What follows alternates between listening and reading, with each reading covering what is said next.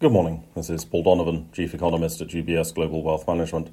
It's 7 o'clock in the morning London time on Wednesday the 29th of March. From Sweden comes evidence of what happens when profit-led inflation is actually tackled. Supermarkets are cutting prices aggressively after growing concerns about the extent of recent price increases.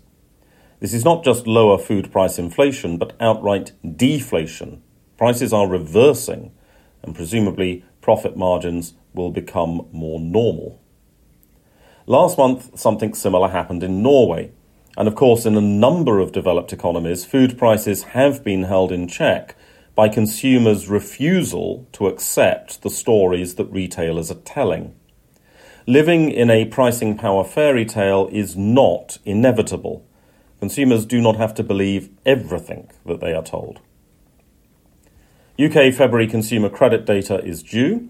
Credit numbers are going to assume heightened importance globally in the coming months as investors scramble to learn what is happening with bank lending standards. It's worth noting that credit, at least credit card credit, might lag the tightening of lending standards.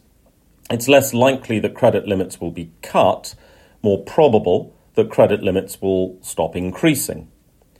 Unused credit card limit can then create an illusion of spending power for a while, until the limit is actually hit.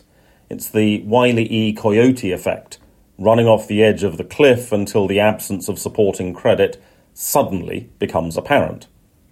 We cannot say with any certainty what is going to happen with lending standards at this stage, but there are perhaps more grounds to err towards the optimistic than the pessimistic side of the argument.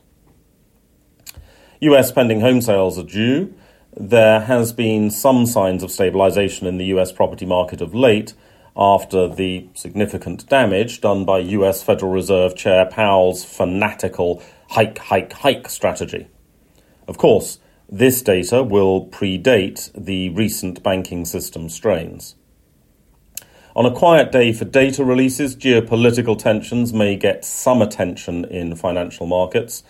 Beijing has suggested that the visit of Taiwanese leader Tsai to the United States would be seen as a, quote, serious provocation. That's all for today. Have a good day.